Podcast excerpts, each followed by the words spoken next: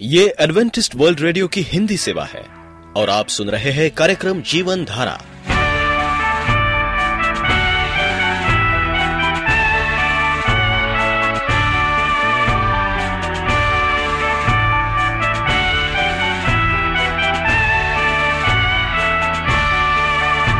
कार्यक्रम जीवन धारा सुनने वालों को मैं स्मिता और मैं अमित।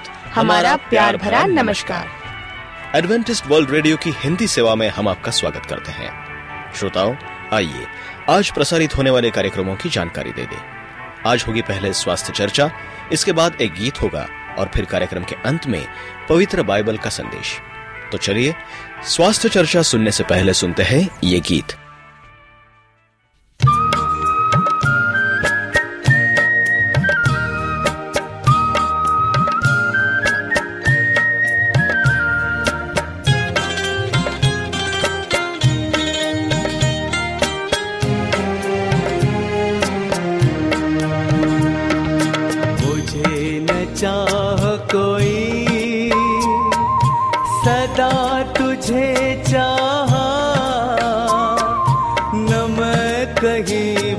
भटको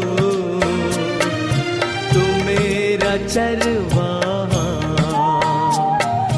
मुझे न चाह कोई। सदा तुझे चाह।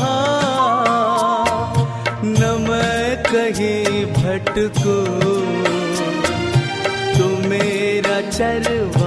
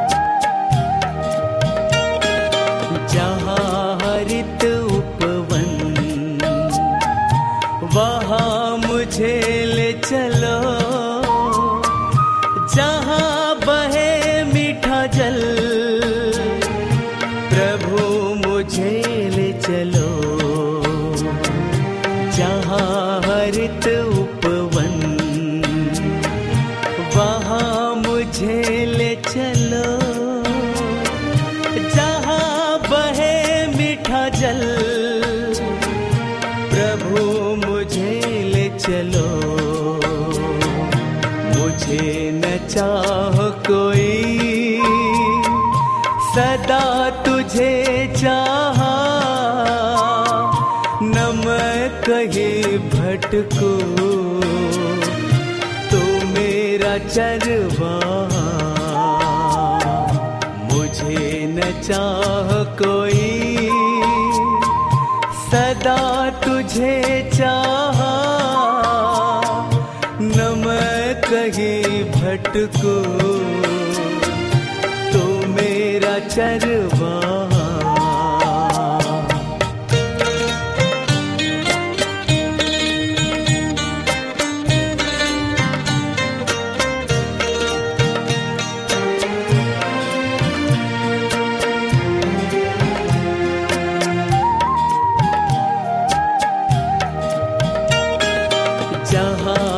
राह सही वहाँ मुझे ले चलो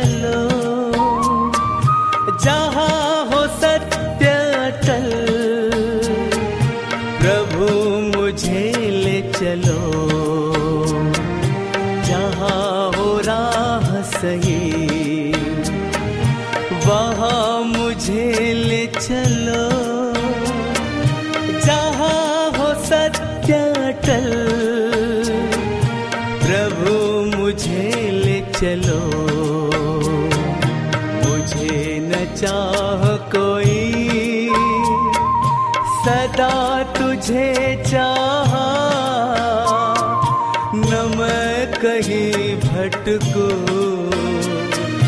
तू मेरा चरवा। मुझे न चाह कोई। सदा तुझे चाह। न मैं कहीं भटको। तू मेरा चरवाहा न मैं कहीं भटको। तो मेरा चरवाहा न मैं कहीं भटको। तो मेरा चरवाहा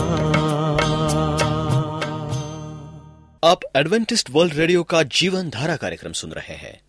यदि आप पत्राचार द्वारा यीशु के जीवन और उनकी शिक्षाओं पर या फिर स्वास्थ्य विषय पर अध्ययन करना चाहते हैं तो आप हमें इस पते पर लिख सकते हैं। हमारा पता है।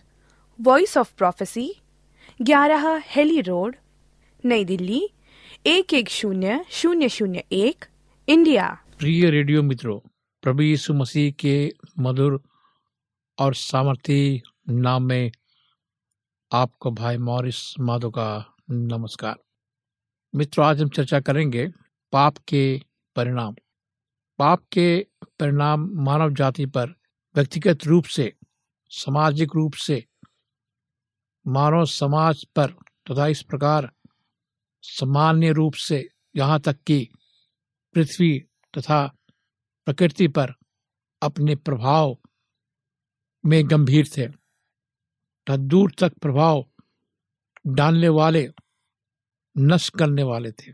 आदम हवा ने न केवल पवित्र आत्मा की वास करने वाली उपस्थिति तथा उनकी अज्ञानता तथा पवित्रता को खोया, परंतु वहाँ परमेश्वर ने स्थायी अलगाव आया। वे पाप के प्रति सचेत हो गए तथा पवित्र आत्मा द्वारा कायल किए गए। वे परमेश्वर तथा एक दूसरे के सामने लज्जित हुए। वे तुरंत ही परमेश्वर से छिपना चाहते थे।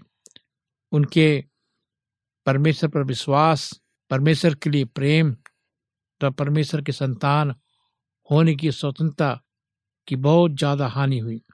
पवित्र आत्मा वास किए जाने के लिए रचे गए हैं। वे दोनों अब एक रिक्तता के साथ खाली हो गए।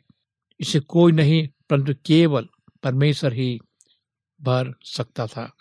वे परमेश्वर के साथ संगति रखने, बातचीत करने के लिए सृजे गए थे। अब वे उसकी उपस्थिति से डरने लगे। स्वतंत्रता आनंद, विश्वास का स्थान, लज्जा तथा भय ने ले लिया। पहली बार उनकी बदनामी श्राप, सामर्थ तथा परमेश्वर के सामने से निकाल दिए जाने का अनुभव किया।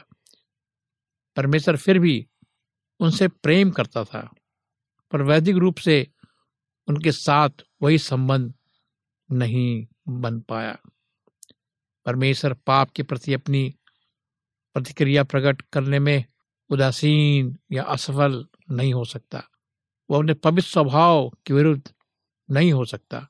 दूसरा तिमोती दो तेरह। दूर तक प्रभाव करने वाले सामाजिक परिमाण, जातीय परिमाण सामने आए, जब परमेश्वर के साथ उनके आशीषित संबंध में रुकावट आई।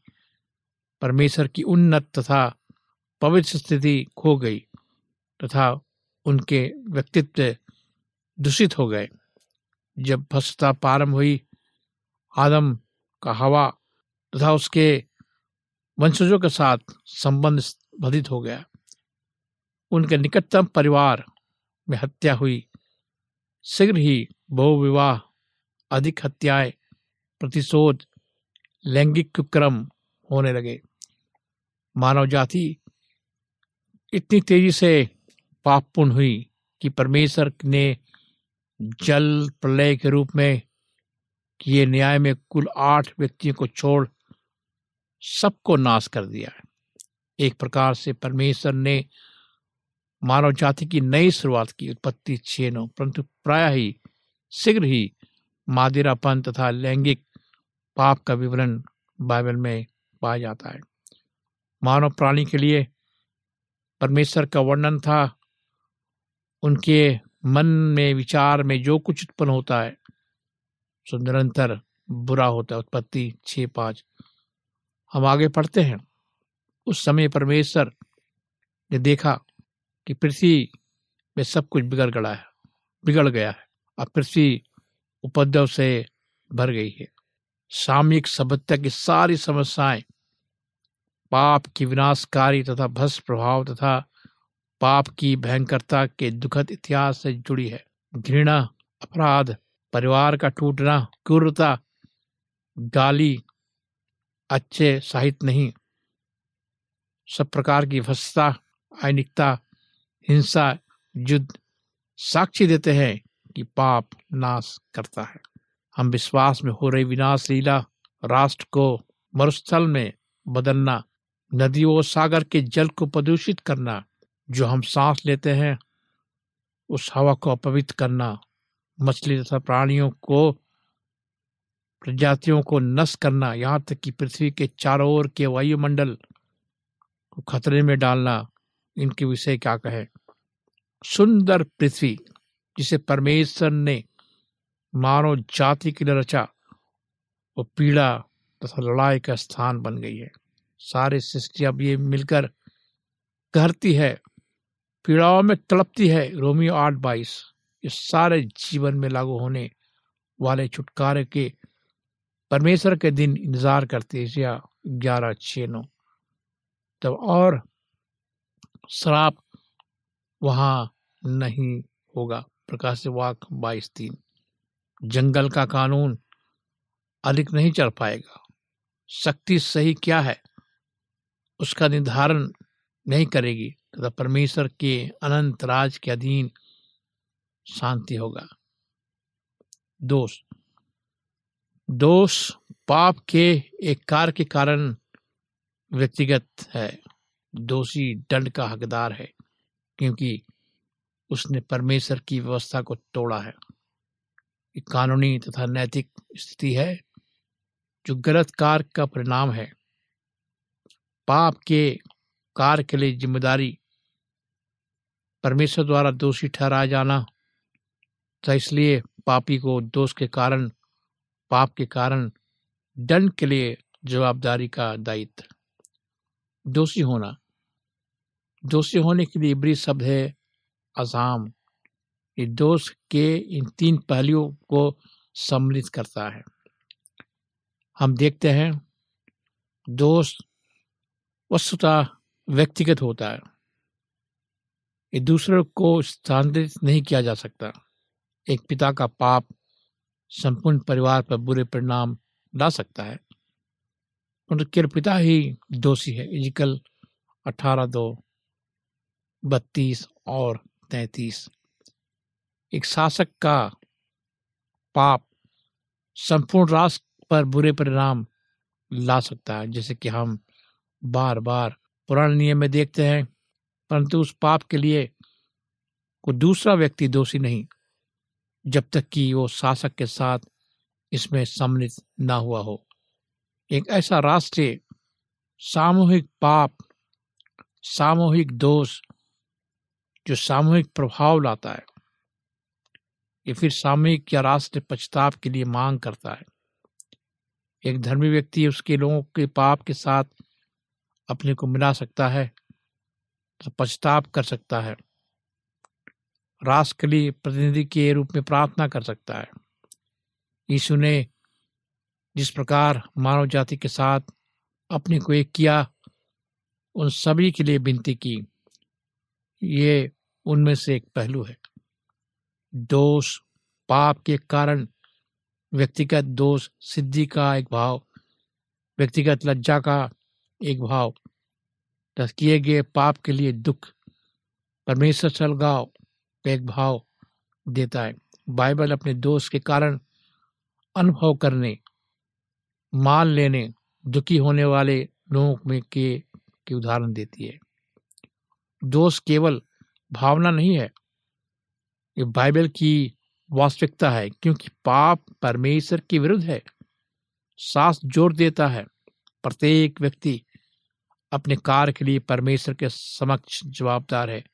प्रत्येक व्यक्ति को अपने गलत चुनाव तथा कार्य के लिए नैतिक तथा बहुधा अन्य परिणामों को भुगतना है।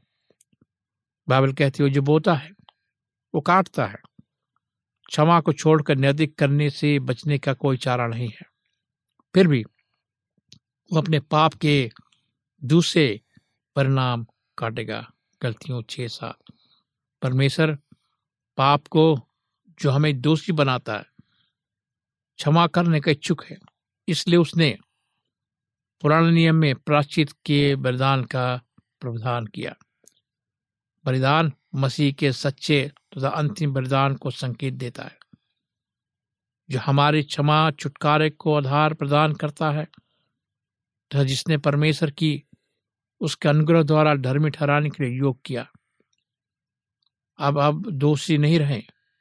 परमेश्वर के दंड के अंधीर अधीन ना रहे, न ही हमारे क्षमा कर दिए जाने पर के बाद दोष की भावना को हम अनुभव करते हैं। रोमियो पाँच, एक और आठ, एक। यीशु ने स्वयं अपने ऊपर हमारे पापों का दंड ले लिया, जो स्पष्ट रूप से हमारा पाप था, परंतु इसने उसे दोषी नहीं बनाया। वो फिर भी निष्पाप था। दोष भी व्यक्तिगत होता है यदि यीशु हमारे पाप के लिए बने दंड को स्वयं अपने ऊपर लेने के द्वारा दोषी बन गया होता तो उसकी मृत्यु मृत्यु नहीं होती।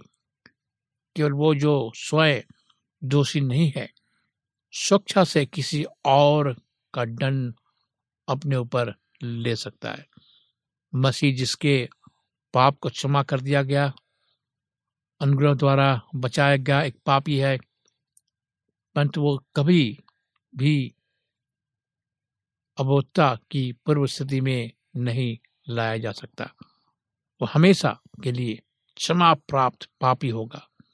एक व्यक्ति क्षमा किया जा सकता है तथा उसके पाप से शुद्ध किया जा सकता है, परंतु अबोधता सरलता, निर्हित आत्मीय कुमार एक बार खो जाए, वापस कभी भी लाया नहीं जा सकता। प्रत्येक शिशु अज्ञान पैदा होता है, अशुद्ध होता है, वो किए गए पाप का दोषी नहीं है, परंतु उसका स्वभाव पाप पापपूर्ण होता है। केवल आदम व हवा दोनों इस संसार में अबोध शुद्ध आए थे। दोष तथा उस दोष की चेतना के बीच अंतर है। ले व्यवस्था, चार, सत्ताईस, अट्ठाईस। दोषी होने की मनुष्य की भावना विभिन्न परिस्थितियों, बढ़ाई या घटाई जा सकती है। पाप मनुष्य को धोखा देता है। उसके अपने ही पाप की गंभीरता के प्रति अंधा कर देता है तथा उसके विवेक को कठोर कर देता है। पीसीओ चार, अठारह। एक पापी, एक पाप को जितना अधिक दोहराता है आगे जैसे जैसे वो पुनः पाप करते जाता है, कम पश्चात अनुभव करता है।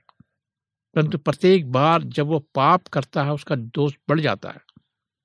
भले उसका विवेक उसे दिख करे या ना करे, कोई भी पापी अपने संपूर्ण या दोष की गंभीरता को परमेश्वर के सम्मुख नहीं स्वीकार करता है। पाप के लिए कायल करना तथा तो पवित्र आत्मा का कार्य है। तथा तो वो इसे किसी भी समय कर सकता है। केवल पवित्र आत्मा हमारे दोषीपन को परमेश्वर के सम्मुख महसूस करने में हमारी सहायता कर सकता है क्योंकि दोष कई तरह के स्तर है। इसे परमेश्वर न्याय के समय पहचानेगा। अंततः में दंड के कई स्तर हैं।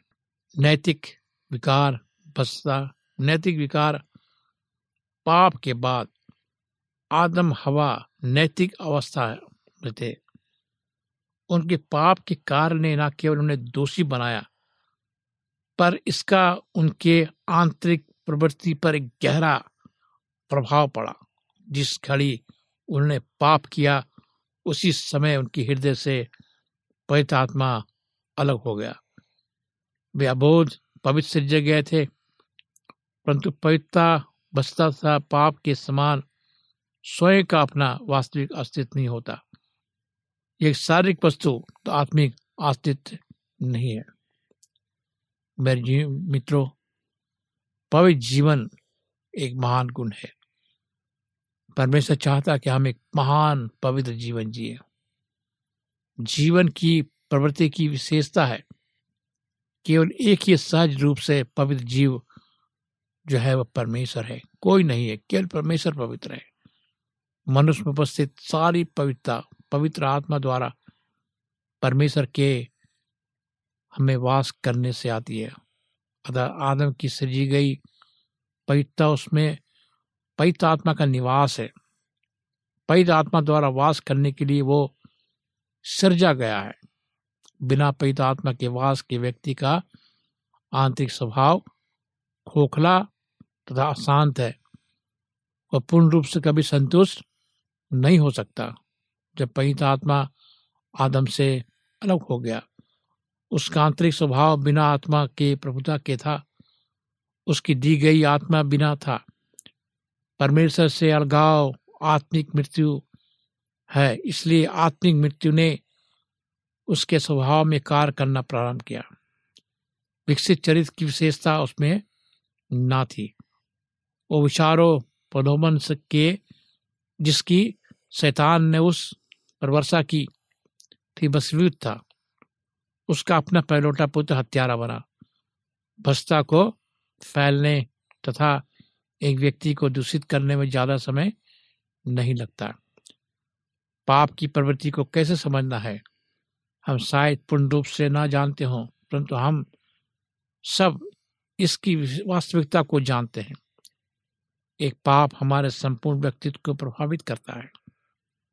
विवेक चोट खाता है, कठोर हो जाता है, सूझबूझ बुद्धि अंधी कर दी जाती है, अंधकार में कर दी जाती है, चली जाती है।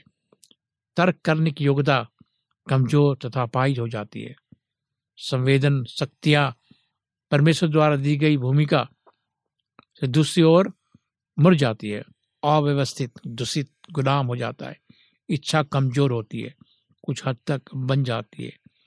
पाप तथा शैतान की सेवा करने के लिए बाद हो जाती है, हमारा संपूर्ण आत्मिक व्यक्तित्व अपवित्र हो जाता है, उसका मूल्य घट जाता है तथा वो अव्यवस्थित हो जाता है। कई प्रकार से कलुषित हो जाता है, ये पाप का परिणाम है। जब हम पाप में फंसते हैं तो हम पाप के दलदल में फंसते ही चले जाते हैं। हमें इस पाप के दलदल से कौन निकाल सकता? प्रश्न है। हमें ये पाप के दलदल से केवल हमारा त्राण करता तारणहार पिता परमेश्वर, प्रभु यीशु मसीह ही हमें पाप के दलदल से निकाल सकता है। वो आपको सहारा दे सकता है। वो आपको हाथ दे रहा है। अगर आप आज दलदल के पाप में फंसे हैं तो उसे पुकारे कि प्रभु, मुझे बचा ले। वो अपने हाथ को बढ़ाएगा।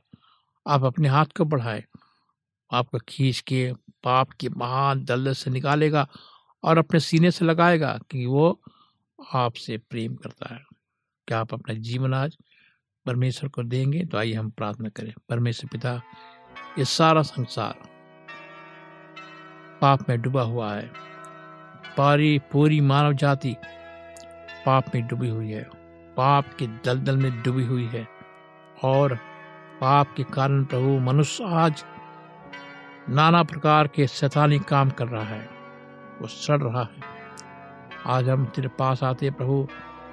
हम नहीं चाहते कि हम पाप के दलदल में गिरे और सड़ के मर जाए, लेकिन हम आज तेरे पास आते हैं खुदावन। अपना जीवन तुझे सौंपते हैं कि तू हमें सबको पवित्र कर अपने पवित्र लहू से, ताकि हम फिर से पाप के दलदल में ना गिरे, ना फंसे। इस प्रार्थना को प्रभु मसीह मुक्तिदाता के नाम से मांगते हैं।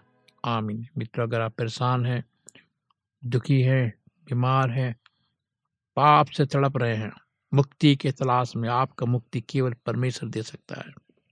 तो मुझे फ़ोन करें। मैं आपके लिए प्रार्थना करूँगा। मेरा नंबर नोट करें। मेरा नंबर है नौ छ आठ नौ दो तीन एक सात शून्य दो। नौ छ आठ नौ दो तीन एक सात शून्य दो।